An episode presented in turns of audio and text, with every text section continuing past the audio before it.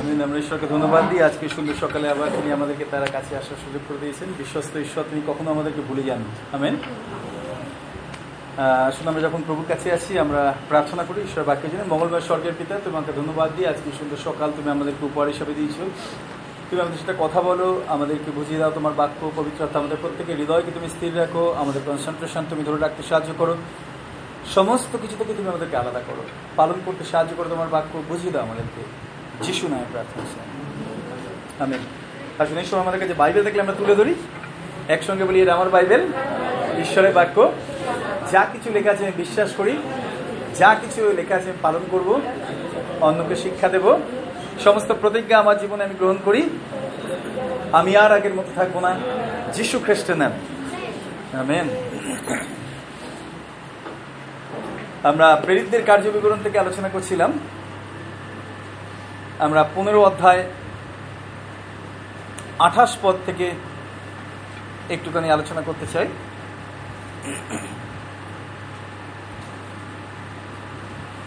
লেখা আছে, কারণ পবিত্র আত্মার এবং আমাদের ইহা বিহিত বোধ হইল যেন এই কয়েকটি বিষয় ছাড়া তোমাদের উপরে আর কোনো ভার না দিই। বাইবেলে আমাদেরকে দুটো তিনটে বিষয় অবগত হতে বলছে এই লাইনটাকে কোনো মণ্ডলীতে কখনো কোনো মানুষের একার ইচ্ছা সম্পূর্ণ হয় না। হাললিয়া।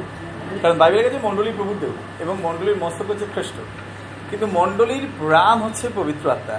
যে মণ্ডলীতে পবিত্র আত্মার পরিচালনা নেই, সেই church is call dead church সেই মণ্ডলী মৃত। এরকম অনেকগুলো সাক্ষ্য আমি জানি, যে সমস্ত মণ্ডলীগুলোতে বহু মানুষ তারা পবিত্রতার বিষয় জানতই না। কিন্তু পরবর্তীকালে যখন তারা জেনেছিল, এত আশীর্বাদ সেই চার্চে নেমে এসেছিল। কারণ ঈশ্বর তিনি বৃদ্ধি দেন। বৃদ্ধিতে তা বাইবেল লেখা যায় পবিত্র আত্মা তিনি আমাদেরকে মুক্ত করেন, তিনি আমাদেরকে স্বাধীন করেন, তিনি আমাদেরকে আশীর্বাদ দেন। এবং পবিত্র আত্মা তিনি আমাদেরকে জীবন দেন। ঈশ্বরের বাক্যে লেখা আছে, একজন মাত্র প্রফেট যিনি হচ্ছেন জিসকেল ভাওবাদী, যাকে প্রভু তিনি দর্শনের মধ্যে দিয়ে সিমেট্রিতে নিয়ে গেছিলেন প্রচার করার জন্য। কবরখানায় প্রচার করতে নিয়ে গেছিলেন। আমাদের তো পুলপিট আমরা জানি, চার্চে বা ভালো ভালো জায়গায় যখন কোনো জায়গা ভাড়া নিয়ে সার্ভিস করা হয় বা কোনো মিটিং অর্গানাইজ করা হয়, ভালো ভালো জায়গা। ঈশ্বরের বাক্যে লেখা আছে, প্রভু তিনি একটা এক্সাম্পল দিয়েছিলেন ইসরায়েল জাতিকে, আর দর্শনের মধ্যে দিয়ে জি স্কেলকে তিনি কোথায় নিয়ে গেছিলেন? কবরখানা তিনি নিয়ে গিয়ে জি স্কেলকে জিজ্ঞাসা করছেন, আপনি যদি দেখেন তাহলে সাঁত্রিশ অধ্যায় পড়ে দেখবেন জি স্কেল তার সাঁত্রিশ অধ্যায় লেখা রয়েছে। তিনি জি স্কেল জি স্কেলকে বলছেন জি স্কেল তুমি কি দেখিতেছো বলল, প্রভু I can see only the dry bones are scatter everywhere সমস্ত জায়গায় শুকনো হাড়গুলো ছড়িয়ে পড়ে রয়েছে। তারপরে প্রভু, তিনি একটা কথা তাকে জিজ্ঞাসা করলেন Ezekiel tell me they will be alive again তারা কি জীবিত হবে? ওই শুকনো হাড় আমরা তো হাড় মোটামুটি সবাই দেখেছি। গত কয়েকদিন আগে, গত কয়েকদিন বলব না, গত কয়েক বছর আগে আমি যখন কবর দিতে গেছিলাম কালীগঞ্জে, একটা কবর খোঁড়ার পর আমাকে যারা খুঁড়ছিলেন তারা ডেকে বলেন পাস্টার হাড় উঠছে। আমি হাড়গুলো হাত দিয়ে তুলে ধরলাম বাবা ওটা আমার বাবার কবর ছিল। পনেরো না হ্যাঁ পনেরো বছর আগে কবর দিয়েছিলাম। সেই হাড় এখনও মাটিতে মেশেনি। পনেরো বছর, পাঁচ বছরের মধ্যে মিশে যায়। পনেরো বছরে হার মাটিতে মিশে নেই আর আমি দেখছিলাম মাথার খুলি উঠেছে, পায়ের হার উঠেছে, হাতের হার উঠেছে, মাটি ভর্তি, শুকনো, ড্রাই, খটখটে একদম। ওই হাড়টা দেখে আমার বাবার কথা মনে পড়েছিল, কিন্তু আমি কখনো ভাবিও নি যে এটা আবার জীবিত হয়ে আমার বাবা হবে। But God can do everything ঈশ্বর তিনি সব কিছু করতে পারেন না। জিসকেলকে যখন জিজ্ঞাসা করেছিলেন, জিসকেল তিনি জিসকেল তিনি বলেন প্রভু অনলি ইউ ডু নো একমাত্র তুমি জানো। একমাত্র তুমি জানো। একবারও কিন্তু নেগেটিভ আনসার আসেনি। কি বলছো প্রভু? এগুলো একদম শুকনো। দূর, এগুলোতে হবে। আমাদের জীবনের দিকে তাকে চিন্তা করে। যখন প্রভু তিনি আমাদেরকে কোনো বিষয়ে অনেক দিন অপেক্ষা করে আছি, তারপরে যদি তিনি আমাদেরকে জিজ্ঞাসা করেন, আমরা অধিকাংশ ক্ষেত্রে কি করি? আমরা বিশ্বাস রাখতে পারি জানি না প্রভু। আর কি হবে? এত বছর হয়ে গেছে। জিসকেলকে দেখুন একজন ম্যান অফ গড তিনি নিজের ইচ্ছায় কখনো উত্তর দেন তিনি দেখতে পাচ্ছেন না কিচ্ছু but his answer was positive কিন্তু তার উত্তর ছিল ইতিবাচক। কখনো নেতিবাচক কথা বলেন কারণ বাইবেলে গেছে, তুমি যখন কথা বলছো, চিন্তা করে বলো, কারণ তুমি ঈশ্বরের সাথে কথা বলছি। উপদেশকে লেখা আছে? আমি ঈশ্বরকে ধন্যবাদ দিই। প্রভু তিনি বললেন, তুমি ভাববাণী বলো। আর যখন জিসকেল তিনি ভাববাণী বলতে শুরু করলেন, সঙ্গে সঙ্গে দেয়ার ওয়ার সাউন্ড একটা আওয়াজ হলো এবং দেখা গেল কোথা থেকে কোথা থেকে সমস্ত হাড়গুলো এসে জোড়া লাগে। প্রচুর মানুষ তারা শুয়ে রয়েছে, কিন্তু তাদের মধ্যে প্রাণ ছিল না। অনেক মানুষ।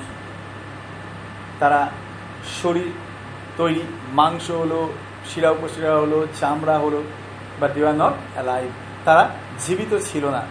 তারপরে ঈশ্বরের তাকে ডাকার জন্যে প্রভু তিনি বলেন now you pray to the holy spirit তুমি পবিত্র আত্মাকে বলো, হে পবিত্র আত্মা you come from the four dimension তুমি চতুর্দিক থেকে, চারিদিক থেকে আসো এবং এই সমস্ত মানুষদের ওপর দিয়ে বয়ে যাও।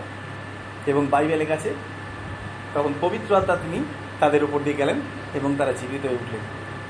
ঈশ্বর আমাদেরকে শেখান, শুধুমাত্র আমাদের জীবন না, আমাদের পরিবার না, আমাদের দেশ না। কোনো মণ্ডলী কোনো দিন জীবিত হবে না যদি সেই মণ্ডলীতে পবিত্রতার পূর্ণ অধিকার না থাকে। তাহলে যখন ঈশ্বর তিনি আমাদেরকে পালক করেন বা যখন ঈশ্বর তিনি আমাদেরকে লিডারশিপ দেন, তিনি আমাদেরকে অনেক উপরে তোলেন, অনেক আশীর্বাদ দেন, অনেক বড় দায়িত্ব দেন, অনেক বড় নেতৃত্ব দেন, সম্মান দেন জজ দেন, সমস্ত কিছু তিনি দেন। কিন্তু সমস্ত কিছু উচিত আমাদেরকে যার জিনিস তাকে ফেরত দেয় হ্যালো গতকাল আমরা আলোচনা করছিলাম, মণ্ডলী এইভাবেই বাড়ে মণ্ডলী এইভাবে বৃদ্ধি পায়।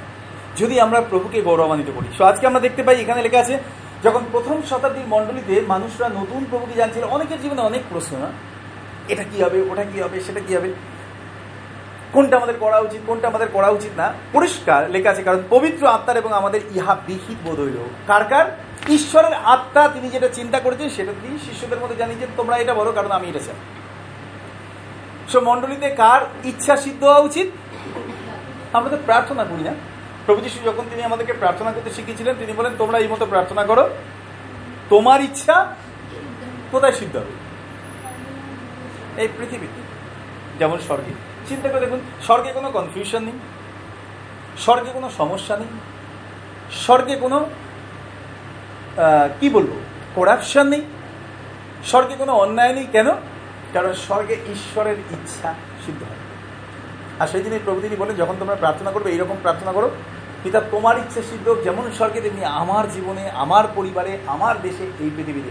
যদি আমাদের জীবন করাপশন মুক্ত হওয়ার দরকার আছে, আমাদের জীবন পাপ মুক্ত হওয়ার দরকার আছে, আমাদের জীবনে যদি ঈশ্বরের ইচ্ছা আমরা মেনে নিই, তবে আমরা স্বর্গীয় জীবন এই পৃথিবীতে দেখতে পাবো।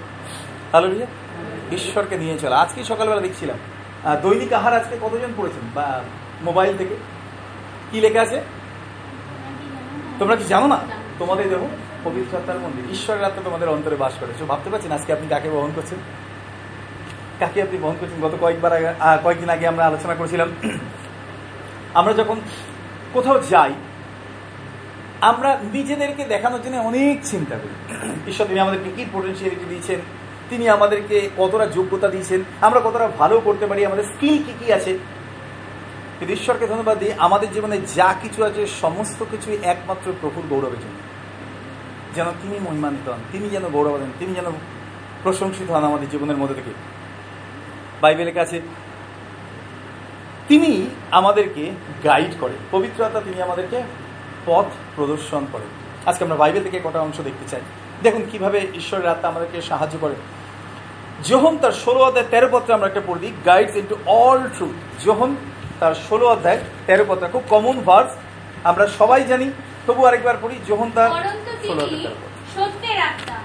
যখন আসিবেন তখন পথ দেখাইয়া তোমাদিগকে সমস্ত সত্যে লইয়া যাইবেন কারণ তিনি আপনা হইতে কিছু বলিবেন না কিন্তু যাহা যাহা শুনেন তাহাই বলিবেন। বাইবেল লেখা আছে যখন সত্যের আত্মা আসবেন তিনি তোমাদেরকে পথ দেখিয়ে কোথায় নিয়ে যাবেন?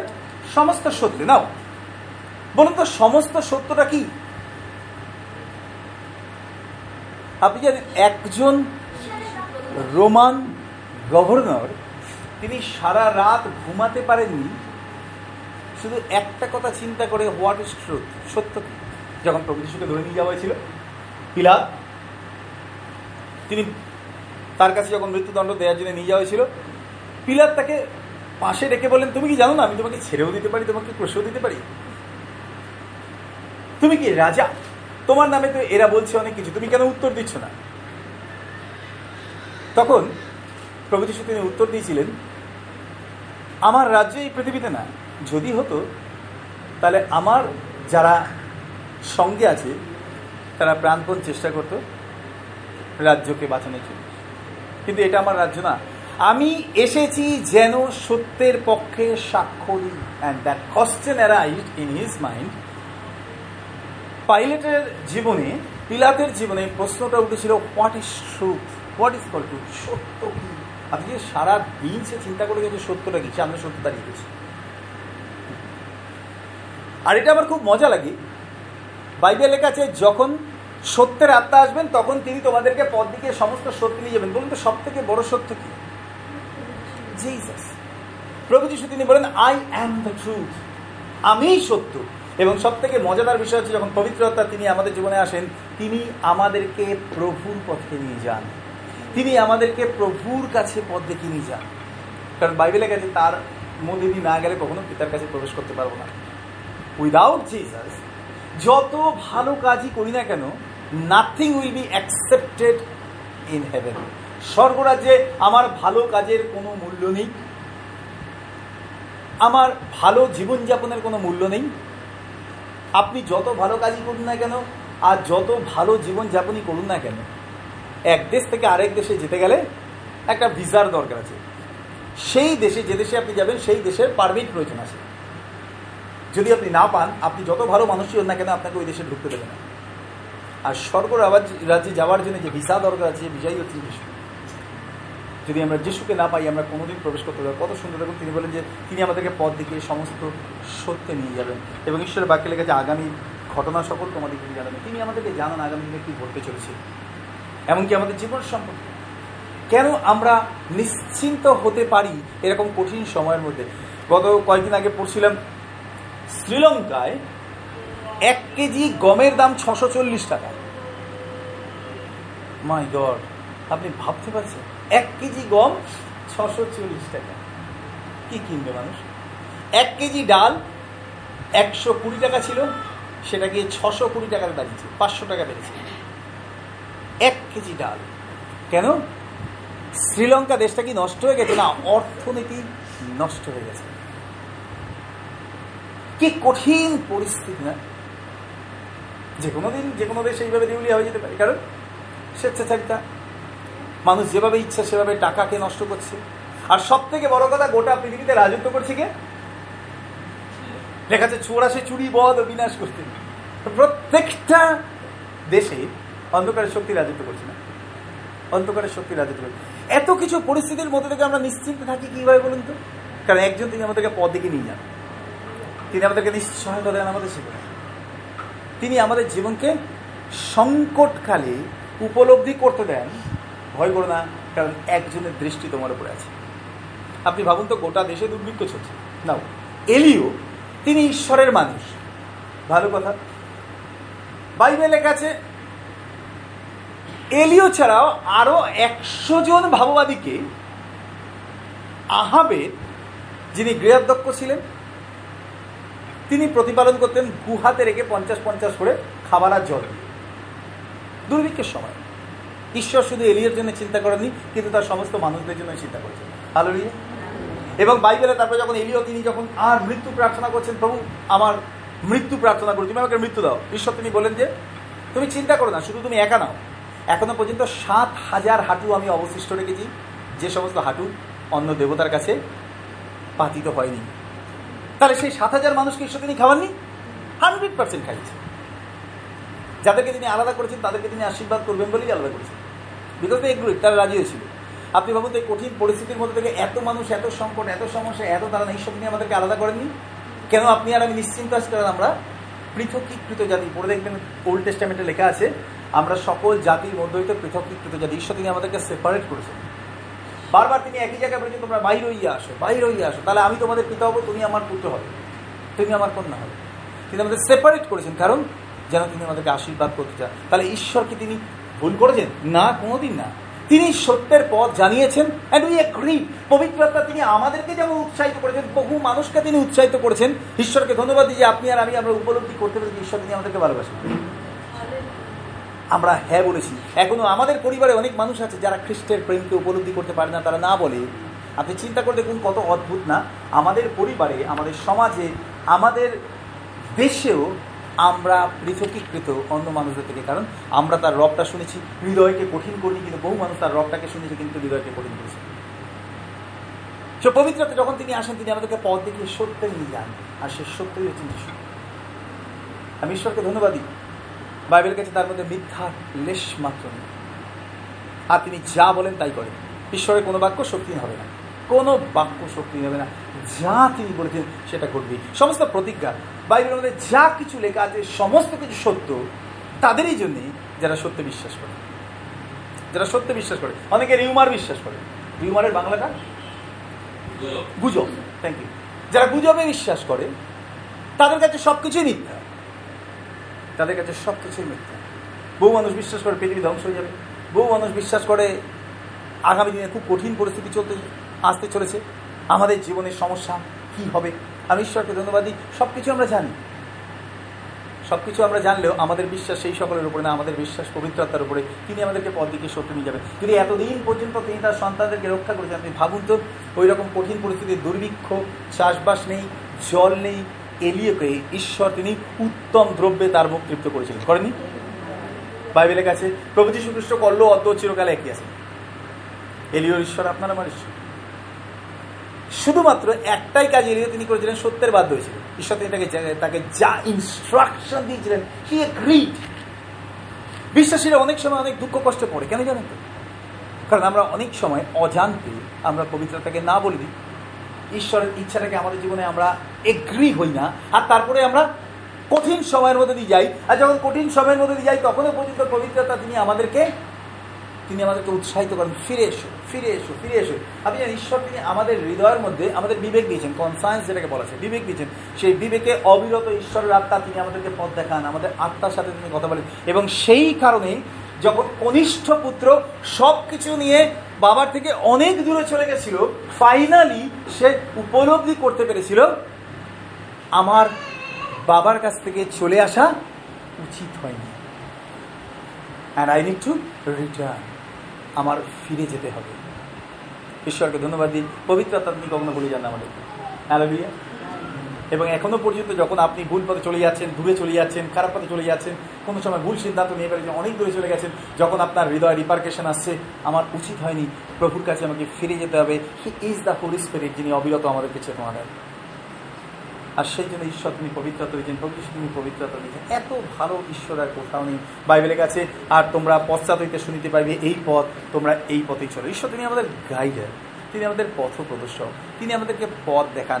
যদি আমরা তার ডাইরেকশন না মানি, তাহলে আমরা কষ্ট পাব, আমরা ব্যথার মধ্যে পড়ব এবং আমরা যন্ত্রণার মধ্যে পড়ব। গতকাল আমরা একটা অদ্ভুত ঘটনার কথা আমরা সাক্ষী হয়েছিলাম। খবরের কাগজে দিয়েছিল এবং সেখান থেকে আমি লেখাটা তুলেছিলাম। আর তারপরে খুব কষ্ট লাগছিল যখন আমি পড়ছিলাম। অদ্ভুত। একটুখানি আপনাদেরকে জানাতে চাই, এটা একটা সত্য ঘটনা, আরমেরো ট্র্যাজেডি। আরমেরো ট্র্যাজেডিটা এটা ঘটনাটা হয়েছিল নাইনটিন এইটটি ফাইভে। উনিশশো পঁচাশি সালে বিশ্ববাসীর মনে বিশেষ দাগ কেটেছিল আরমেরো ট্র্যাজেডি। প্রকৃতির কোপে পড়ে নিশ্চিন্ন হয়ে যায় কলম্বিয়ার নেভাদো দেল রুইজ। আগ্নেয়গিরি নিকটবর্তী প্রায় তেরোটা গ্রাম। তবে এর থেকে মর্মান্তিক ছিল এই ঘটনায় ১৩ বছর বয়সী ওমায়োরা সানচেজ পার্জন নামে, সানচেজ গার্জেন নামে স্থানীয় এক কিশোরীর মৃত্যু। এই মৃত্যুতে নিজেদের সামলে রাখতে পারেনি প্রত্যক্ষদর্শীরা। এমনকি এই ঘটনা যারা পড়েছেন বা শুনেছেন, চোখ ভিজে গিয়েছে তাদের। আপনি চিন্তা করেন নাইনটিন এইটি ফাইভে আমরা এখানে অনেকেই আছে যারা এইটি ফাইভে অলরেডি জন্মগ্রহণ করে নিয়েছে মারাত্মক একটা ঘটনা যেটা পৃথিবীর ইতিহাসে এখনও পর্যন্ত আর ডে অফ ট্রাজেডি দুঃখের দিন। ঊনসত্তর বছর শান্ত থাকার পরে nineteen eighty five nineteen eighty ফাইভে উনিশশো পঁচাশি সালে তেরোই নভেম্বর কলম্বিয়ার নেভাদো দেল রুইজ আগ্নেয়গিরি থেকে অগ্নুৎপাত হয়। আমি দু হাজার উনিশে আমি যখন সাউথ আমেরিকা গেছিলাম, ওখানে পাহাড়ের উপরে গেছিলাম এবং আমাকে আমার বন্ধুরা বলল যে পাশার এখানে একটা বল ভলক্যানো আছে, যেটা ইরাপশন হয় না, কিন্তু সবসময় সেখান থেকে ধোয়া বেরোচ্ছে। আর তার পাশে একটা লেক আছে। অ্যাকচুয়ালি যেখানে আগ্নেয়গিরিটা আছে, ওইটার নাম হচ্ছে চিয়ান এবং প্রচণ্ড ঠান্ডা। সাউথ আমেরিকায় চিলিতে ওই জায়গাটা হচ্ছে বেশি ঠান্ডার জায়গা। মারাত্মক ঠান্ডা। ওখানে minus seven eight nine ten পর্যন্ত নেমে যায়। কিন্তু একটা মাত্র লেক আছে, ওই লেকটার জল খুব গরম। বাইরে মারাত্মক ঠান্ডা, বরফ, ওই লেকে মানুষরা গলা পর্যন্ত ডুবিয়ে বসে থাকে, কারণ লেকের জলটা খুব গরম। ওয়াম কেন? বিকজ অফ দ্য ভল কেন ভল কেন পাশের পাহাড়ে আছে সেই কারণে ভল কেন যে হিট সেটা মাটির তলা থেকে উঠে একটা বিরাট লেকের জলকে গরম করে রেখেছে আমার তখন প্রচণ্ড ঠান্ডা লেগেছিল, আর এত ঠান্ডায় আমি গেছিলাম বলে আমার ইনফেকশন হয়ে গেছিল দাঁতে, সেই জন্য আর আমি যাইনি, শুধু পাহাড়টা ঘুরেই আমি চলে এসেছিলাম। কেন যখন হয়, তার অন্তত দু তিন মাস আগে থেকে উপলব্ধি করা যায়, কারণ রিক্টার স্কেলে বোঝা যায় যে ভূমিকম্প হচ্ছে। হট করে বল কেন হয় না। দু তিন মাস আগে থেকে উপলব্ধি করা যায়। এবং কেন যখন হয়, যখন ইরাপশন হয় চিন্তা করবেন নিচে দু হাজার তিন হাজার ডিগ্রি ফারেনহাইটে সমস্ত ধাতুগুলো গলে ফুটছে। এবং সেই স্ট্রিমটা একটা হোল তৈরি করে পাহাড়ের পরে, পাহাড়ের মধ্যে। এবং সেখান থেকে বেরিয়ে এসে স্ট্রিমটা জমতে জমতে জমতে জমতে সেই স্ট্রিমে আপনি দেখেন, যখন প্রেশার কুকার আমরা বসাই, কী হয়? সিটি স্ট্রিমটা জমতে জমতে সিটিটা যখন মারে যদি সিটিটাকে চেপে রাখে, কী হবে? ব্লাস্ট হবে না? ওই প্রেশার কুকারটা ভাঙবেই ভাঙবে পারবেই পারবে একবার আমাকে একজন বলেছিল যে প্রেশার কুকার ব্লাস্ট হয়েছে এবং সামনে যারা ছিল ঝলসে গেছিল এত মারাত্মক হয়েছে বল কেন? আর যখন ইরাপশন হয়, যখন ওটা ব্লাস্ট হয় মানে ধরুন এই ঘরের মতো বড় বড় পাথরগুলো প্রায় তিন কিলোমিটার, চার কিলোমিটার, পাঁচ কিলোমিটার, আট কিলোমিটার, দশ কিলোমিটার দূরে ছিটকে পড়ছে। বিরাট বিরাট পাথর। শুধুমাত্র পাথর না, তার মধ্যে লাভা আছে। আর পাথরগুলো আগুনে চলছে লাভা জ্বলছে যেখানে পড়ছে সেখানে ধ্বংস হয়ে যাচ্ছে। শুধুমাত্র এই গ্রামের সমস্ত কিছু ধ্বংস হয়েছিল এবং এই শহরের সমস্ত এবং আশেপাশে অনেকগুলো গ্রাম ধ্বংস হয়ে গেছিল তেরোটি গ্রাম। কেন? শুধুমাত্র সেই দেশের যারা গভর্নমেন্ট ছিল, সেই গভর্নমেন্টের ভুল সিদ্ধান্তের জন্য, কলম্বিয়ার ভুল সিদ্ধান্তের জন্য। উনসত্তর বছর শান্ত থাকার পরে উনিশশো সালে তেরোই নভেম্বর কলম্বিয়ার নেভাদোদেল রুইজ আগ্নেয়গিরি থেকে অগ্নুৎপাত হয়। দুর্যোগে দুমাস আগে সতর্কবার্তা পাওয়া সত্ত্বেও সে দেশের সরকার আগ্নেয়গিরির কাছাকাছি বাসরত জনগণকে সরিয়ে নিতে এবং সুরক্ষা দিতে ব্যর্থ হয়। অগ্নিৎপাতের ফলে আশেপাশের তেরোটি গ্রাম ক্ষতিগ্রস্ত হয়। তবে এর মধ্যে সবথেকে বেশি ক্ষতিগ্রস্ত ছিল আর্মেরো শহর। এই শহরের সেই সময় মোট জনসংখ্যা ছিল প্রায় উনত্রিশ হাজার। তার মধ্যে প্রায় কুড়ি হাজারেরও বেশি মানুষ আগ্নেয়গিরির আগ্নুৎপাতের ফলে মারা যায়। কুড়ি হাজারেরও বেশি মানুষ মারা গেছিল। চিন্তা করে দেখুন। তেরোই নভেম্বর উনিশশো পঁচাশি সালে স্থানীয় সময় রাত নটা নাগাদ আগ্নেয়গিরি থেকে অগ্নুৎপাত শুরু হয়। দু মাস আগে তারা জানতে পেরেছিল government they did not take any action এবং মানুষরা তারা চিন্তা করেছে উনসত্তর বছর ধরে দেখছি মা বাবাকে জিজ্ঞেস করছে আচ্ছা বলতো, এটা কি এর আগে কখনো হয়েছে? দূর, কোনোদিন হয়নি। তো বাজে কথা, বলে রাখুন সিক্সটি নাইন ইয়ার্স হয়নি। আপনি জানেন, সমুদ্র আগ্নেয়গিরি? এইগুলোকে কখনো বিশ্বাস করা যায় না। Any time it can create any problem যে কোনো সময় যে কোনো পরিস্থিতি, কঠিন পরিস্থিতিগুলো সৃষ্টি করতে পারে। কি জানতো, প্রতিদিনের মধ্যে সমুদ্রে স্নান করতে গেছে, হঠাৎ শুনে সব ধুয়ে নিয়ে চলে গেল চোখের সামনে। তারা বিশ্বাস করে। ওয়ার্নিং এসছিল but they did not accept it পবিত্রতা তিনি আমাদেরকে জানান অনেক কিছু। যদি আমরা এগ্রি না হয়েছি, সব যখন হয়ে যায় তখন কি বলি? ঈশ্বর তো তিনি জানতেন। কেন তিনি হতে দিলেন? মনে রাখবেন একটা বিষয়, ঈশ্বর তিনি জোর করে আমাদেরকে আশীর্বাদ করবেন না, ঈশ্বর তিনি জোর করে আমাদের জীবনকে বাঁচাবেন না, যদি আমরা না এগ্রি কিছু কাজ আমাদের নিজেদের করার কথা। অনেক সময় আমরা চিন্তা করি, আমরা প্রভু বলি, ও প্রভু, জানেন আমার কি প্রয়োজন আছে, তিনি আশীর্বাদ করবেন। ভুল কথা, বাইবেলের কাছে তিনি প্রার্থনা করেন। আপনি ভাবতে পারছেন, প্রভু যিশু তিনি একজন আদর্শ। আমাদের জীবনে। ঈশ্বরেরও তিনি দেখেছেন হাঁটুর উপর বসে প্রার্থনা করতে। সারা রাত তিনি পিতার সাথে সময় কাটান ও আর আমরা যদি মনে করি, প্রভু তিনি আমাদের হৃদয়ের কথা সব জানেন, তিনি আসলে সব তিনি জানেন। But is not going to give you বাইবেলের কাছে ask and it shall given unto you চাও তোমাদেরকে দেওয়া যাবে। বাইবেল লেখা নেই, তোমার সমস্ত কিছু যিশু তিনি জানেন, তোমার চিন্তা নেই তুমি যা পারো করো, আমি দেখ তোমাকে দেখ না, এরকম বাবা মা কেউ নেই যে ছেলে মেয়ে যেভাবে ইচ্ছা জীবনযাপন করছে, আর বাবা মা তার জন্য যা কিছু রেখেছে, সব দিচ্ছে ইম্পসিবল তিনি আমাদেরকে ওয়ার্নিং দেন, তিনি আমাদেরকে সাহায্য করেন, তিনি আমাদেরকে পথ দেখান, তিনি আমাদেরকে পথ বলে দেন কোনটা করব। পুরো এলাকা ঢেকে যায়, আগ্নেয়গিরি, গরম ছাই এবং লাভা পড়তে পড়তে। তবে শুধুমাত্র লাভার কারণেই যে এত প্রাণ গিয়েছিল তা নয়। যখন নেভাদো দেল রুইজ আগ্নেয়গিরির মুখ থেকে গরম লাভা বেরোনো শুরু হয়, তখন নিকটবর্তী হিমবাহ গলে জল সমতলের দিকে গড়িয়ে আসে। এই জল নদীর তীরের পাথর এবং মাটির সঙ্গে মিশে সমতল এলাকায় বিপর্যয়ের সৃষ্টি করে। আগ্নেয়গিরির গরম লাভার সঙ্গে তুষার গলা জল এবং কাদার মিশ্রণ পরিচিত লাহার নামে। যখন নেভাদো দেলরুইজ আগ্নেয়গিরির মুখ থেকে গরম লাভা বেরোনো শুরু হয়, তখন নিকটবর্তী হিমবাহ গলে জল সমতলের দিকে গড়িয়ে আসে। রাস্তায় থাকা সব গাছ ও গাড়ি তুলে নিয়ে ঘন্টায় তেরো মাইল বেগে সমতলে আছড়ে পড়ে লাহার। আপনি চিন্তা করে দেখুন, প্রচণ্ড ঠান্ডা। হিমবাহ মানে? তিনতলা, চারতলা, পাঁচতলা, দশতলা, বারোতলা সমান বরফের চাই সেগুলোকে গলে নামছে কোনো ঘর বাড়ি সেগুলোর সামনে দাঁড়াতে পারে? কেন গলে গেছে? কারণ লাভাটা পড়েছে, হিমবাহ তো বরফে আটকে ছিল। লাভাটা পড়ে নিচ থেকে গড়িয়ে গেছে, ওপরটা তখনও পর্যন্ত দশতলা, বারোতলা রয়েছে। নিচ থেকে জলটা গলিয়ে দিয়েছে। বরফটাকে গলিয়ে দিয়েছে। এবার ওটা নেমে আসছে। চিন্তা করে ওটার ওজন পাহাড়ের উপর থেকে নামছে। সামনে গ্রামের যত বাড়ি, ঘর, গাছপালা, সব কিছু সব স্ম্যাশ করতে করতে করতে করতে করতে করতে করতে যাচ্ছে মানুষ ভাবতেই পারে কি ঘটতে পারে। এত বছর ধরে দেখেছি কিছু হয়নি আর ফালতু কথা, লাভ নেই, কিচ্ছু হবে নাও। লাহারের স্রোত প্রবেশ করে টলিমার আর্মেরো শহরে। আরমেরোর প্রায় সত্তর শতাংশ বাসিন্দা লাহারের কবলে মারা যান। এই ঘটনায় আর্মেরো ট্র্যাজেডি হিসেবে পরিচিত। কলম্বিয়ান মেয়ে ওমায়োরা নাইনটিন সেভেন্টি টুতে আঠাশে আগস্ট জন্মগ্রহণ করেন। তার বাবা আলভারো এলনরিক এবং মা মারিয়া আলেদা। স্থানীয় একটি স্কুলে পড়াশোনা করতো ওমায়োরা। স্কুলে একজন মেধাবী ছাত্রী হিসেবে পরিচিত ছিল ওমায়ুরা। যে রাতে লাহার আর্মেরোতে আঘাত আনে, সেই রাতে ওমায়োরা তার বাবা, ভাই এবং পিসির সঙ্গে বাড়িতেই ছিল। মা ব্যবসার কারণে কলম্বিয়ার রাজধানী বোগোটাতে ছিলেন। লাহারের স্রোত যখন তাদের বাড়িতে আঘাত আনে, তখন বাড়ির বাকি সদস্যদের সঙ্গে ওমায়ুরা ধ্বংসস্তূপে নিচে আটকে পড়ে। চিন্তা করে দেখুন। লাভা, ধ্বংসস্তূপ, জল বরফ ঘরবাড়ি, পাথর সব কিছুর নিচে চাপা পড়ে গেছে। মানুষ বুঝে ওঠার আগে রাত্রিবেলা সব শেষ। কুড়ি হাজার মানুষ প্রায়, কুড়ি হাজারের বেশি। ঘণ্টার কয়েক ঘণ্টা পরে, ঘটনার কয়েক ঘণ্টা পরে উদ্ধারকারী এবং স্বেচ্ছাসেবকেরা ঘটনাস্থলে পৌঁছে ওমায়েরাদের বাড়ির ধ্বংসস্তূপ সরিয়ে যা দেখে, তা দেখে তারাও মর্মাত হয়ে পড়ে। উদ্ধারকারীরা দেখেন ওমায়ুরা কোনো রকমে তার হাত জলকাদার ওপরে তুলে রয়েছে। উদ্ধারকারীদের দেখেই হাত তুলে সে জানান দেয় যে সে তখনও জীবিত আছে।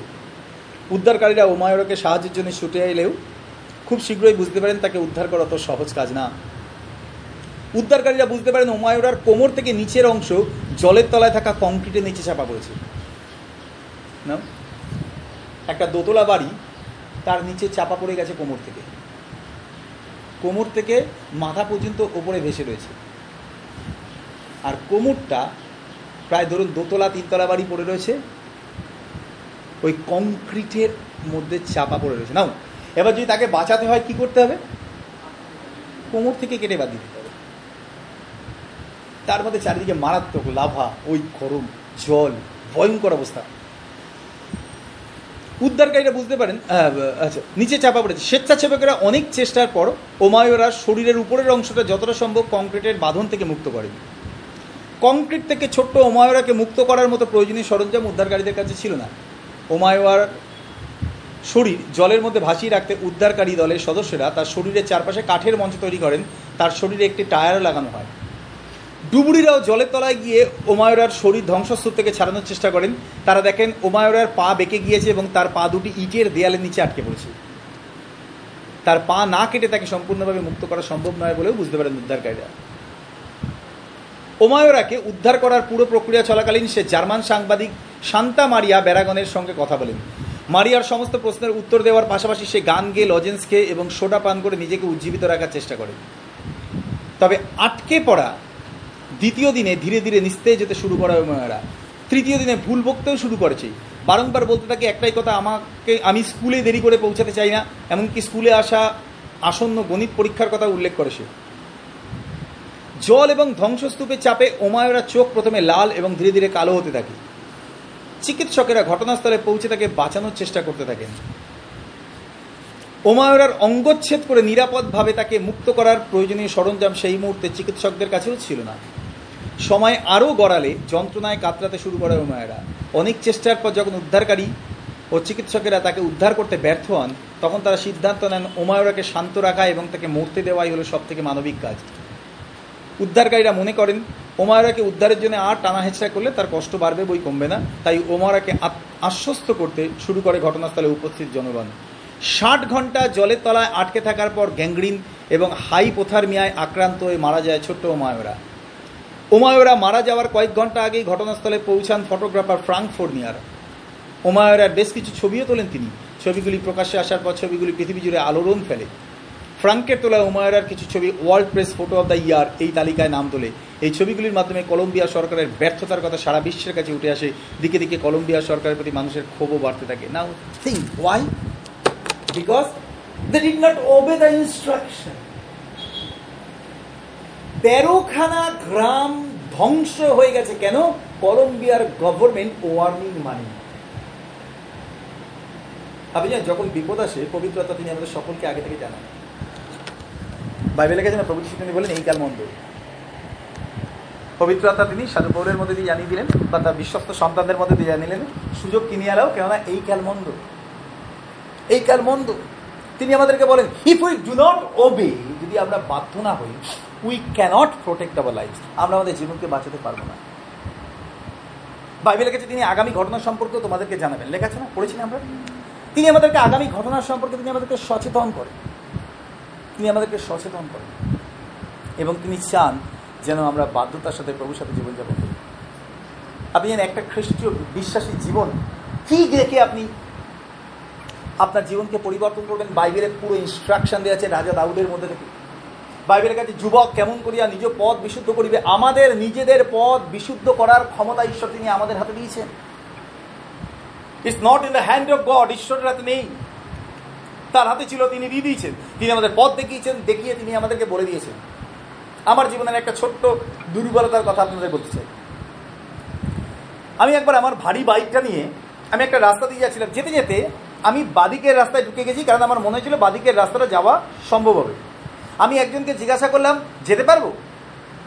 প্রথমে সে বলেছিল, না না, রাস্তাটা ঠিক নেই। তারপরে আরেকজন পাশ থেকে বলে হ্যাঁ হ্যাঁ চলে যাবে। আমি প্রথম জনের কথাটা শুনিনি, উনি ওখানে স্থানীয় বাসিন্দা। পরে দ্বিতীয় যিনি সাইকেল নিয়ে আসছিলেন, তিনি বলেন হ্যাঁ হ্যাঁ যেতে পারবেন। আমি কার কথাটা বিশ্বাস করেছি? যে সবেমাত্র সাইকেল নিয়ে এসেছি, কিন্তু উনি ওই রাস্তায় আসেনি তিনি অন্য পাশের বলি দিয়ে ঢুকেছিলেন উনি ভেবেছেন বোধহয় আমি ওনার রাস্তায় যাব। আমি কিছুটা দূর গিয়ে এমনভাবে আটকে গেছি, আমার ভারী বাইকটা না পারি ঘোরাতে, না পারি সরাতে। এত খারাপ রাস্তা, আর ওখানে গিয়ে আমি এমনভাবে আটকে গেছি, তখন আমার মনে হচ্ছে যদি কেউ আমাকে সাহায্য করে তাহলে ভালো হয়। বহু কষ্টে প্রভুকে ডেকে ডেকে ডেকে ডেকে ওই ভারী বাইকটা এত খারাপ রাস্তা আমি করিয়েছি। আর তারপরে ঠিক করেছি I will never come back যতদিন না পর্যন্ত রাস্তা ঠিক করছে, আর যাব না এই রাস্তা আমি ইনস্ট্রাকশন পেয়েছিলাম but I fail to trust ঈশ্বর, তিনি আমাদের সময়, আমাদের সাথে কথা বলে জানেন? আমরা শুনতে পাই শুনতে পাই না যে তা না। কিন্তু আমরা বিশ্বাস করতে আমরা অপারগ ঈশ্বরের বাক্য আমরা বিশ্বাস করতে পারি না। রাজারাও তিনি বলেছেন, যুবক কেমন করে নিজ পথ বিশুদ্ধ করিবে? তারপরে লেগেছে তোমার বাক্য অনুসারে সাবধান নিয়ে করবে। পৃথিবীতে সমস্ত বইয়ের থেকে সব থেকে বেশি পড়া উচিত বাইবেল, কারণ এটা আমাদের জীবনকে বাঁচাবে। এটা আমাদের জীবনকে বাঁচাবে। আমরা শুধু চিন্তা করি, আমরা ভালো খাব ভালো করব, সমস্ত কিছু। দেখেছেন, কিছুদিন আগে এসএসসি স্ক্যামে দেখা ছিল। স্কুল সার্ভিস কমিশন থেকে প্রায় সতেরো হাজারের মধ্যে প্রচুর টিচারকে ছাড়িয়ে দেওয়া হয়েছে। একজন টিচারকে সে এত বছর কাজ করেছে, তার গোটা টাকা কোর্ট বলেছে ফেরত দিলাম। তোমার আগে যাদের নাম আছে, তারা তোমার জায়গায় চাকরি করবে, কারণ এটা তাদের জায়গা ছিল, তোমার নাম। তো দু বছরের পরিশ্রম, ব্যর্থ, দু বছরের পরিশ্রমের যে ফল ছিল, যা অর্থ ছিল, সব ফেরত দিয়ে দিতেছে ঈশ্বর আমাদেরকে পথ দেখান। তিনি আমাদের পরিচালনা দেন। যদি আমরা ফেল করি, ওমায়রার মতো অনেক সাধারণ প্রাণ হারিয়ে যাবে। তারা জানতো? না। গভর্নমেন্ট কি বাড়ি বাড়ি গিয়ে বা যারা জানে যে অগ্নুৎপাত হতে পারে ভলকানো ইরাপ্ট হতে পারে ইরাপশন হতে পারে, তারা কি লোকের বাড়িতে বাড়িতে গিয়ে বলবে? না, তারা গভর্নমেন্টকে বলবে। তার কারণ যেন গভর্নমেন্ট সিদ্ধান্ত নিতে পারে গোটা গ্রাম গোটা area but government fail to ঠিক ব্যর্থ হয়েছিল। তার জন্য তেরোটা গ্রাম হারিয়ে গেছিল। একটা গ্রামে উনত্রিশ হাজার মানুষ। তেরো দিয়ে ইন্টু করে দেখো যদি প্রত্যেকটা গ্রামে অন্তত যদি কুড়ি হাজার করে মানুষ থাকে, দু লক্ষ ষাট হাজার মানুষ প্রায় মারা গেছে। একটা ইনস্ট্রাকশন ফেল করাতে। কারণ আমরা জীবনে বছরের পর বছর বহু ইনস্ট্রাকশন ফেল করে যাই। পবিত্র আত্মা তিনি আমাদেরকে বলতেই থাকেন, আর আমরা না করতেই থাকি বা পালন না করতেই থাকি। দ্বিতীয় বিষয় controls the movement of the believer বিশ্বাসীদের যাত্রাপথকে পর্যন্ত প্রভু তিনি নিয়ন্ত্রণ করার জন্য পবিত্র আত্মাকে পাঠিয়েছেন। প্রেরিতের কার্যবিবরণ দশ অধ্যায়ের আমরা একটুখানি পড়ে নিই। উনিশ আর কুড়ি পদটা পিতর সেই দর্শনের বিষয়ে ভাবিতেছে। এমন সময় আত্মা কহিলেন দেখো তিনটি লোক তোমার অন্বেষণ করিতেছে। কিন্তু তুমি উঠিয়া নিচে যাও তাহাদের সহিত গমন করো। কিছুমাত্র সন্দেহ করিও না কারণ আমি তাহাদিগকে প্রেরণ করিয়াছি। স্বামী ঈশ্বরকে ধন্যবাদ দিই। আপনার আমার জীবনের প্রত্যেকটি মুহূর্তে ask the Lord before taking any decision আপনি যে টোয়েন্টি ফোর আওয়ার্স পবিত্র আত্মা তিনি অ্যাভেলেবেল আছেন, আপনাকে আর আমাকে সঠিক পথ দেখানোর জন্য। যদি আমরা তাকে জিজ্ঞাসা করি, যদি আমরা তার কাছে জানতে চাই। বাইবেলের কাছে মনুষ্য নির্ভর করাপেক্ষা সদাপুরুষ হল উত্তম ডাক্তারের কাছে জিজ্ঞাসা করবে ডাক্তারবাবু, আমি কি বাঁচবো? ডাক্তারবাবু কিচ্ছু জানে না। সে আপনার রিপোর্ট থেকে বড় জোর বলতে পারে, এই রোগটা আপনার শরীরে হয়েছে but he can't tell you the future পৃথিবীতে কোনো ডাক্তার নেই আপনার ভবিষ্যৎ বলে দিতে পারে। একমাত্র পবিত্রতা he can see the future because he is God of all creation he is a God of past God of present God of future and God of eternity তিনি অনন্তকালীন ঈশ্বর। ফোর নলেজের মধ্যে দিয়ে তিনি সব কিছু দেখতে পান। যিনি দেখতে পান, তাকে না জিজ্ঞাসা করি অন্য মানুষকে জিজ্ঞাসা করলে কি হবে? আমরা গেইজ করি না। যখন কেউ টিভিতে একটা সন্ধেবেলা বসে কি দেখে ওগুলো? সিরিয়াল দেখে। সিরিয়ালটা এমনই একটা ইন্টারেস্টিং মুহূর্তে এসে বলে দেয় to be continued from tomorrow আগামীকাল থেকে তখন আমরা বসে চিন্তা করি, কালকে এটা দেখাবে, এটাই দেখাবে। আর যখন খুলি উৎসাহ নিয়ে দেখে অন্যটা দেখাচ্ছে। আরে, ওইটা দেখাও ওইটা দেখাও। আমরা তো গেস করে রেখেছি, এইটা কিন্তু ডাইরেক্টর আগে থেকে ঠিক করে যে অন্য দেখাবো আমাদের জীবনে অনেক কিছু আছে যেগুলো আমরা আগে থেকে ঠিক করে রাখি but it may not happen but God knows everything আপনার আমার জীবনের সমস্ত পথে তাকে জিজ্ঞাসা করুন। বাইবেলে গেছে, তোমার সমস্ত পথে তাকে স্বীকার করো, তাতে তিনি তোমার পথ সকল সরল করবেন। সকল পথ তিনি স্মরণ করে দেবেন। এবং ঈশ্বরের আত্মা তিনি আমাদেরকে বলে দেবেন, তুমি যাও। আমি আছি তোমার সাথে। তৃতীয় বিষয় direct in the selection of Christian leaders wow প্রেরিত তার তেরো অধ্যায় দুই পথ তাহারা প্রভুর সেবা ও উপবাস করিতেছিলেন এমন সময় পবিত্র আত্মা কহিলেন আমি বার্নবা ও শৈলকে যে কার্যে আহ্বান করিয়াছি সেই কার্যের নিমিত্ত আমার জন্য এখন তাহাদিওকে শোনাও দেওয়ার প্রিপেয়ারিং তারা প্রস্তুতি নিচ্ছিল, তারা পরিচর্যায় যাবে। টিম টিম করে পরিচর্যায় যাবে। পবিত্র আত্মা হঠাৎ করে তাদেরকে বললেন, বার্নবা আর শৌলকে just separate then because I will send আমি তাদেরকে পাঠাবো। আপনার আমার পরিচর্যা শুধু না জানেন, জীবনের প্রত্যেকটা মুহূর্তে আমাদের প্রয়োজন আছে পবিত্র আত্মার সিলেকশন সব থেকে মারাত্মক বিষয় হচ্ছে বিবাহের ক্ষেত্রে।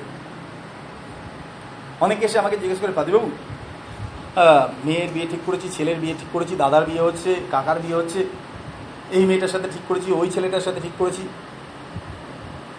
আমি শুনে হাঁ করে বসে থাকি। হ্যাঁও বলতে পারি না, নাও বলতে পারি না, কারণ কে কী করবে আমি কি জানি? অনেকে আমাকে বলেছে, একটা ছেলে দেখে দিন না আমার মেয়েটার জন্যে। ছেলের জন্য বলেছে, একটা মেয়ে দেখে দিন না আমার জন্যে। এবার আমি ভয় পাই। কেন বলুন তো? আমি বাইরে থেকে দেখছি তারা খুব ভালো। যদি ওটা ঈশ্বরের ইচ্ছে না হয় হোল লাইফ সাফার করবে। তখন কি বলবে? জানতাম না, চিনতাম না কি বিপদে পড়েছি। আর তারপরে যদি আমরা প্রভুকে বলি, প্রভু, তুমি সব জানতে। প্রভুর কাছে তখন একই উত্তর আছে, আমি জানতাম বাট ইউ ডিড নট আসলে তুমি আমাকে জিজ্ঞাসা করবে। আমরা অপেক্ষা করতে চাই না, জিজ্ঞাসা করতে চাই না। আর পরবর্তীকালে যখন আমরা স্ট্রাগল করি, তখন প্রভুকে বলি, প্রভু, আর কতদিন প্রভু তিনি বলতে জান, তুমি জানো। কতদিনের ঘটনা তো আমি জানি না। তখন আমাদের কারোরও স্ট্রাগল করতে হয়। কিন্তু সেখানে সলিউশন আছে যেটা আপনি কন্টিনিউ প্রার্থনা করেন, ঈশ্বরের কাছে। প্রভু, তিনি he can make a way where there is where there is no more way যেখানে আর কোনো পথ নেই seems to be no way যেখানে কোনো পথ নেই, ঈশ্বর তিনি পথ তৈরি করতে পারে সব সময় জীবনের সমস্ত কাজে প্রভুকে রাখুন। পবিত্রতাকে বলুন তুমি আমাকে বলে দাও, আমি কি করব। আপনি জানেন, আধ্যাত্মিক মানুষ কী দেখে বোঝা যায় বলুন তো? সে সবসময় আধ্যাত্মিকভাবে সব কিছু বিচার করে। পবিত্রতা তিনি কথা বলেন, তিনি নীরব থাকেন না। বিশ্বাসীরা জগতের অন্য মানুষদের থেকে আলাদা কি দেখে বোঝা যাবে? তারা সবসময় পবিত্রতার নির্দেশ অনুযায়ী চলবে। কারণ ঈশ্বরের থেকে পাঠানো হয়েছে। যদি আমরা নির্দেশ অমান্য করি, তাহলে আমরা নিজেদের ইচ্ছায় চলছি, জগতের মানুষদের মতো আমরাও সাফার করব। তখন ওই একই, ও তো যিশুকে ডেকেও একই হচ্ছে। কেন? তার কারণ ঈশ্বর তিনি আমাদেরকে যে নিয়ন্ত্রণের জন্য যে রাস্তা করে দিয়েছিলেন, জিজ্ঞাসা করার জন্য যে রাস্তা যে ব্যক্তিকে পাঠিয়েছিলেন, আমার তার কাছে থেকে পারমিশন দিইনি তাকে শেয়ার করিনি, তার ইচ্ছা যায়নি। প্রার্থনা করেছি, কিন্তু অনেক দেরি হচ্ছে নিজেই সিদ্ধান্ত নিইনি বাবা। এটা করেছিল অব্রামের জীবনে। তারা প্রার্থনা করেছিল, ঈশ্বরের প্রতিজ্ঞা ছিল কিন্তু অনেক দেরি হয়ে যাচ্ছে, সারা বলল ও এত দেরি হয়ে যাচ্ছে, আর হবে না। তুমি বরং হাগারকে বিয়ে করে ফেলো তো ভাই। বাস বিয়ে দিল। আজকে গোটা পৃথিবীতে সব থেকে বড় বিঘ্ন সেই মানুষদের থেকে আসে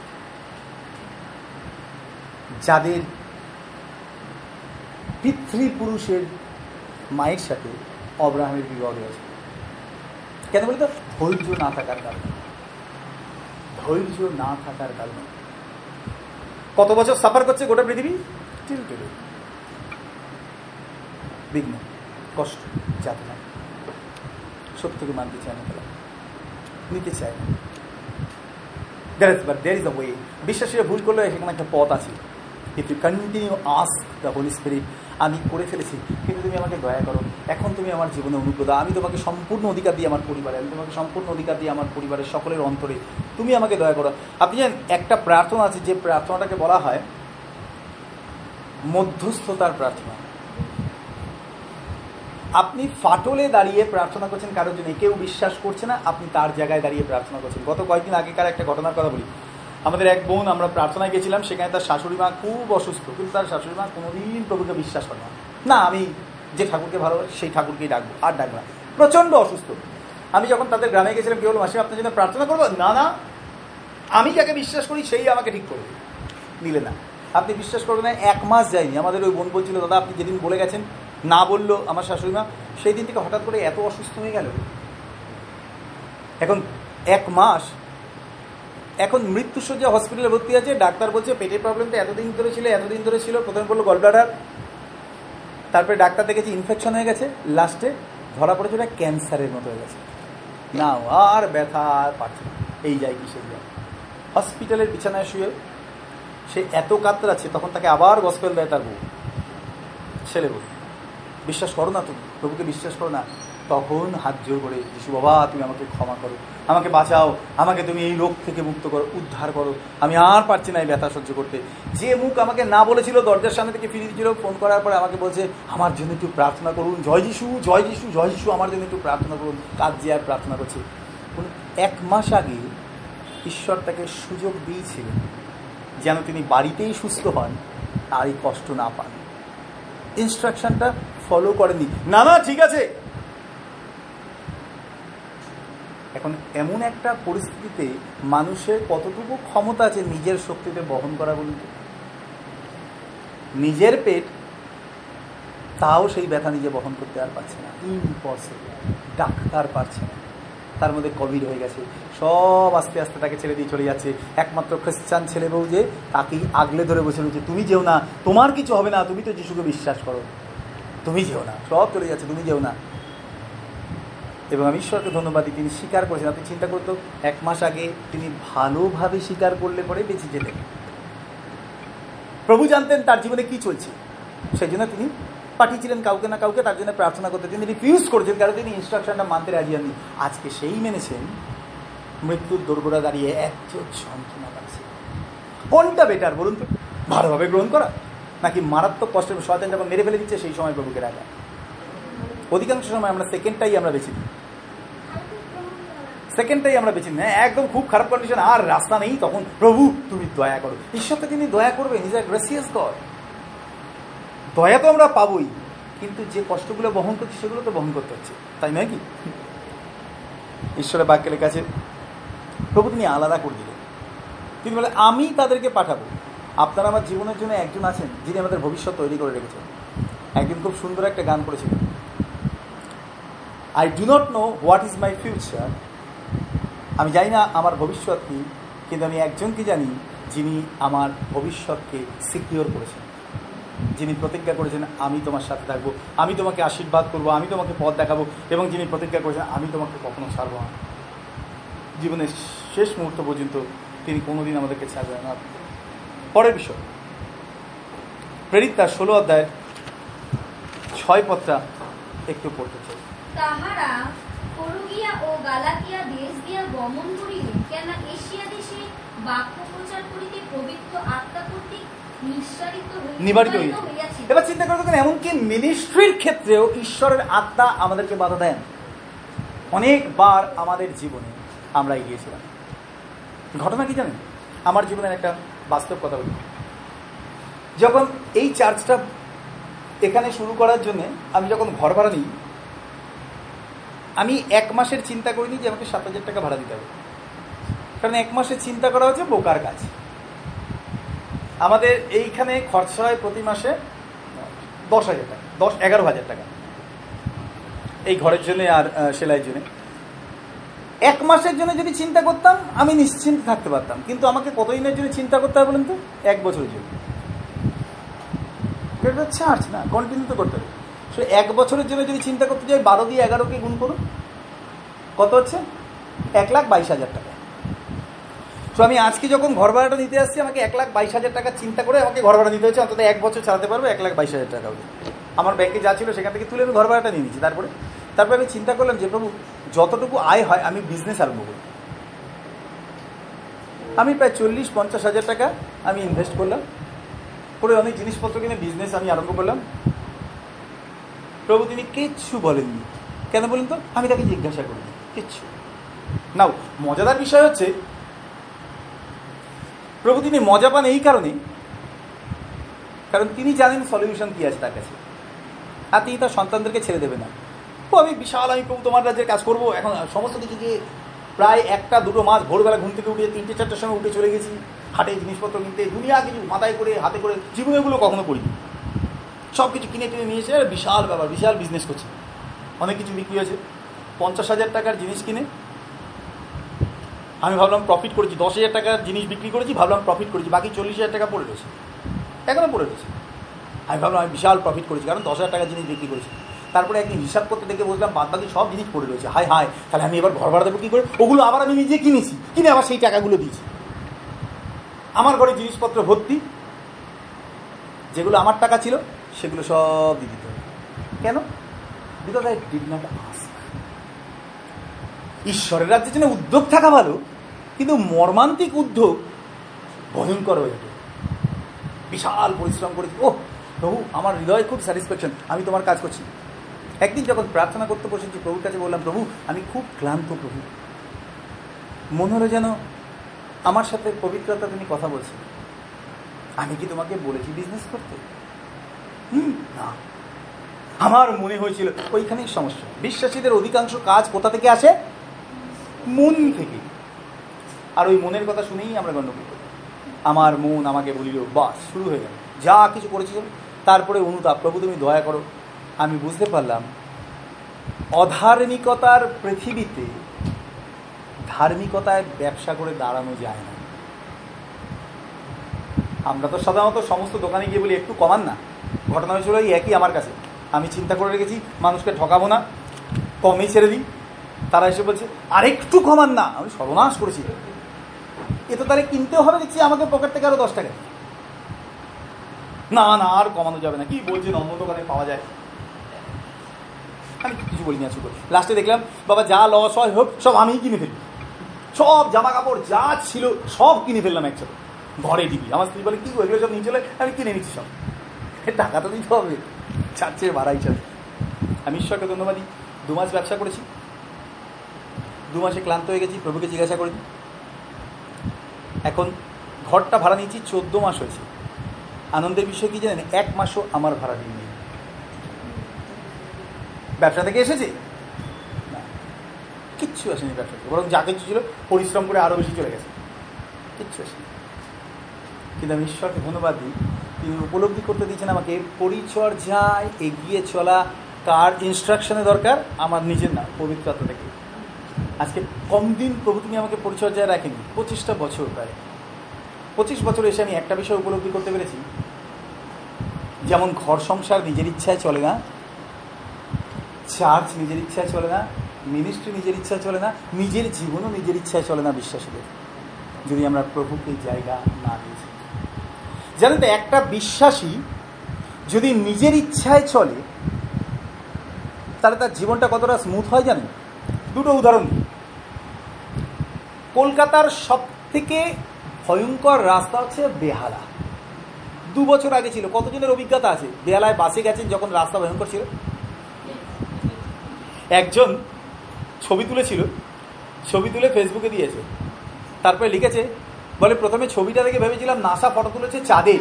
পরে কাছাকাছি গিয়ে দেখলাম এটা বেহালার ছবি। আপনি বিশ্বাস করতে পারবেন না, আমি বাসে না, আমি বাইকে গেছি। মনে হচ্ছে আমি ঢেউয়ের ওপর দিয়ে যাচ্ছি আর নামছি বাসগুলো দেখে এইরকম এরকম দুলছে। ভেতরে যারা বসে আছে তারা একবারের দিকে একবারের দিকে একবারের দিকে একবারের দিকে। কি ধরবে সেটা ঠিক করে পাচ্ছে না। কেন? কেউ যদি বলছে, সমস্ত রাস্তা বাসটা জোরে জোরে এসছে। আপনি দেখবেন কোনো বাস যদি খুব জোরে আসে আর তারপরে যদি স্লো ডাউন করে, লোকে রেগে যায় না? এতক্ষণ ভালো হয়েছে, এখন কীভাবে চালাচ্ছে? ওই রাস্তায় বাসটা যাচ্ছে হয়তো পাঁচ কিলোমিটার গতিবেগে। প্যাসেঞ্জাররা কী বলছে বলতো দাদা, একটু আসতে যান, একটু আসতে যান, আরে দাঁড়িয়ে পড়তে হবে একটু আসতে গেলে জড়িয়ে যাওয়া তো বিন্দুমাত্র স্বপ্নই দেখছে না, আসতে যান আরও আসতে যদি পারে। চাকা গড়াচ্ছে না, এত খারাপ রাস্তা। কারণ কি? তখন কাজও ছিল, মেট্রোর কাজ। রাস্তা তো খারাপ থাকবেই। গভর্নমেন্টকে তো সময় দিতে হবে, তারপরে তো তারা করবে। আর এত ব্যস্ত সমস্যা তো হবেই। একজন বিশ্বাসী যে নিজের মতো করে জীবন সাজিয়ে খুব স্মুথ চলতে চায়, তার যাত্রাপথ হলো দু তিন বছর আগে বেহালায় বাসে চলে যাওয়া। আর যে প্রভুর ওপর নির্ভর করে চলতে চায়, তার যাত্রাপথ হলো ট্রেনে করে যাওয়া রেল লাইন দিয়ে। নিশ্চিন্তে বসে আছেন। দুলবেন এরকম একটু আসতে চলুন, একটু আসতে চলুন, বলবেন? না। নিরাপদ, নিশ্চিন্তে ঘুমিয়ে পড়ছেন। বাড়তে উঠে শুয়ে ঘুমিয়ে পড়লেন, চা নিয়ে খেতে বসলেন। আর যদি ওই রাস্তায় যদি আপনাকে বিরিয়ানি দেওয়া হয়, আর যদি একটা ভালো কাপে যদি এক কাপ চা দেওয়া হয়, আমি একবার দেখেছি জানেন তো বসিরহাট থেকে ফিরছিলাম, বাসে চা উঠে গরম চা গরম চা গরম চা একজন নিচে। চা তো গরমই খায় কাপে নিয়েছে, একটা দিতে তবে বাসটা ছেড়ে দিয়েছে। যতবার তুলতে যাচ্ছে, এইরকম হচ্ছে, হাতটা হাতে পড়ছে, পায়ে পড়ছে লাস্টে ফেলেই দিল, বলে উঠ কাবই এত গরম চা। মানে যেখানে পড়ছে, পুড়ে যাচ্ছে তো। লাস্টে পাঁচ টাকা চাটা ফেলেই দিল, বলে খাব না। কেন? এই কাপটা ধরতেই পারছে না, এত দুধছে পবিত্র আত্মার পরিচালনা ছাড়া একজন বিশ্বাসী নিশ্চিন্তভাবে নিজের থেকে নেওয়া সিদ্ধান্তের জীবন হচ্ছে ওই ভয়ঙ্কর রাস্তায় বাসে চলে যাওয়া। যেখানে আপনি এক সেকেন্ড নিশ্চিন্তে দাঁড়াতে পারবেন না। আর পবিত্র আত্মার উপর নির্ভর করে জীবনে এগিয়ে চলা হচ্ছে সেই রাস্তা। আপনি ট্রেনে উঠে নিশ্চিন্তে আপনি ঘুমিয়ে বললেন বিন্দুমাত্র আপনার সমস্যা নেই, রাস্তা এত স্মুথ আপনি নির্বিঘ্ন নিরাপদে পৌঁছবেন। না উইল আপ টু আস যদি আমরা তার ইনস্ট্রাকশনকে মেনে নিয়েছি, তিনি আমাদেরকে পরিচালনা দেবেন, কীভাবে আমরা পৌঁছাবো, গন্তব্য পথে। এটা তার দায়িত্ব। আমি তোমার সঙ্গে সঙ্গে আছি। Last one obedience to mark of শান্সি যদি আমরা পুত্র হতে চাই তবে অবশ্যই আমাদের পবিত্রতার বাধ্য হতে হবে তার গাইডলাইন্স মেনে নিতে হবে। রোমিও তার আট অধ্যায় চোদ্দ পর্যায়ে বলবে কেউ পেয়ে থাকলে একটু পড়বে রোমিও তার আটের চোদ্দ। কেননা যত লোক ঈশ্বরের আত্মা দ্বারা চালিত হয় তাহারাই ঈশ্বরের পুত্র। বাইবেল লেখা যত লোক ঈশ্বরের আত্মা দ্বারা চালিত হয় তারা কারা? তারাই ঈশ্বরের পুত্র কন্যা আর যারা ঈশ্বরের আত্মা দ্বারা পরিচালিত হয় না আমি জানি না। শুধু বাইবেলে তাদের কথাই লেখা আছে যারা ঈশ্বরের আত্মা দ্বারা পরিচালিত হয়। কেন বলুন তো ঈশ্বর তিনি বলেছেন? তুমি আমার আত্মা দ্বারা পরিচালিত হও, তাহলে আমরা তার পুত্রকন্যা হতে পারব। কেন তিনি বলেছেন? আচ্ছা বলুন তো, বড় ছেলেকে বাবা কি বলেছিল? যাহা কিছু আমার। তার চাকর বাকরকে বলেছিল? না, কেন বলেছিল? বড় ছেলেকে, কারণ সে কি সম্পর্ক? পুত্র। পিতার অবর্তমানে পিতার সমস্ত কিছুর অধিকারী কারা? পুত্রকন্যা। পাশে বাড়ির লোক না। কেন জানেন? প্রভু যিশু তিনি আমাদেরকে বলেছিলেন, যদি তোমরা পবিত্রাত্মার বাধ্য হও, তাহলে তোমরা আমার সন্তান। যদি সন্তান হয়েছি, তাহলে তার স্বর্গের সমস্ত অধিকারের অধিকারী কারা হবে? এবার আপনারা আমার উপর নির্ভর করছে, আমরা কতটা সমস্ত কিছুর অধিকারী আমরা হতে চাই তার কাছে। শুধুমাত্র বাধ্যতার মধ্যে দিয়ে। যা কিছু আপনি পরিশ্রম করে ব্যর্থ হবেন, পেতে সব কিছু আপনি পাবেন শুধু পবিত্রতার বাধ্য হয়ে আমি পাবো পবিত্রতার বাধ্য হয়ে আর এত ভালো ঈশ্বর, তিনি এত দয়ালু ঈশ্বর, এত প্রেম। তিনি কখনো আমাদেরকে মার বোকা দিয়ে, অভিশাপ দিয়ে তিনি আমাদেরকে চেতনা দেন না। পৃথিবীতে এমন কোনো বাপ মা নেই, একবারও সন্তানের ওপর রেগে যায় একবারও খারাপ কথা বলে ফেলি কারণ আমরা human being created by flesh and blood রক্ত মাংসের মানুষ আমরা বলে ফেলি। কোনো দিন এত অন্যায় করা সত্ত্বেও প্রভু তিনি আমাদের সাথে দুর্ব্যবহার করেনি। কারণ তিনি ঈশ্বর তিনি পবিত্র। পবিত্র আত্মা, তিনি প্রেমের আত্মা, তিনি কখনো আমাদেরকে অভিশাপ দেন না, তিনি কখনো আমাদেরকে কষ্ট দেন না, কিন্তু তিনি আমাদেরকে পথ দেখিয়ে সত্যি নিয়ে যান যেন আমরা বাঁচি। তার আলটিমেট লক্ষ্য হচ্ছে যেন সমস্ত স্বর্গীয় আশীর্বাদ আমরা এই পৃথিবীতে পাই এবং অনন্ত জীবন আমরা তার সঙ্গে অনন্ত কাজ থাকি প্রভু যিশুর সঙ্গে। হ্যালো প্রভু আমাদের আশীর্বাদ করুন আমরা প্রার্থনা করি। আমার স্বর্গে পিতা, তোমাকে ধন্যবাদ দিই, তোমার করুণা, দয়া, অনুগ্রহ, আশীর্বাদ, ভালোবাসা দিনে। আজকে সুন্দর সকালে আমরা তোমারই পাই নিজেদেরকে আমরা অর্পণ করি আপনার তুমি কত ভালোবাসো আমাদেরকে? তোমার দানে হয়েছি আমি যে ধন্য। আমার এই জীবন শুধুই তোমারই জন্য। তুমি দয়া করো আমাদের সাথে কথা বলো, আমাদেরকে বিজয় দাও, আমাদেরকে পূর্ণ দাও। সঙ্গে থাকো, আমাদের প্রত্যেকের জীবনকে তোমায় করে তোলো। প্রত্যেকটা দিন তোমার আগমন পর্যন্ত যেন শুধু আমরা তোমারই বাধ্য জীবন যাপন করতে পারি। আশীর্বাদ করে পরিচালনা দাও। প্রার্থনা তোমার যিশু নামে চাই। আমেন।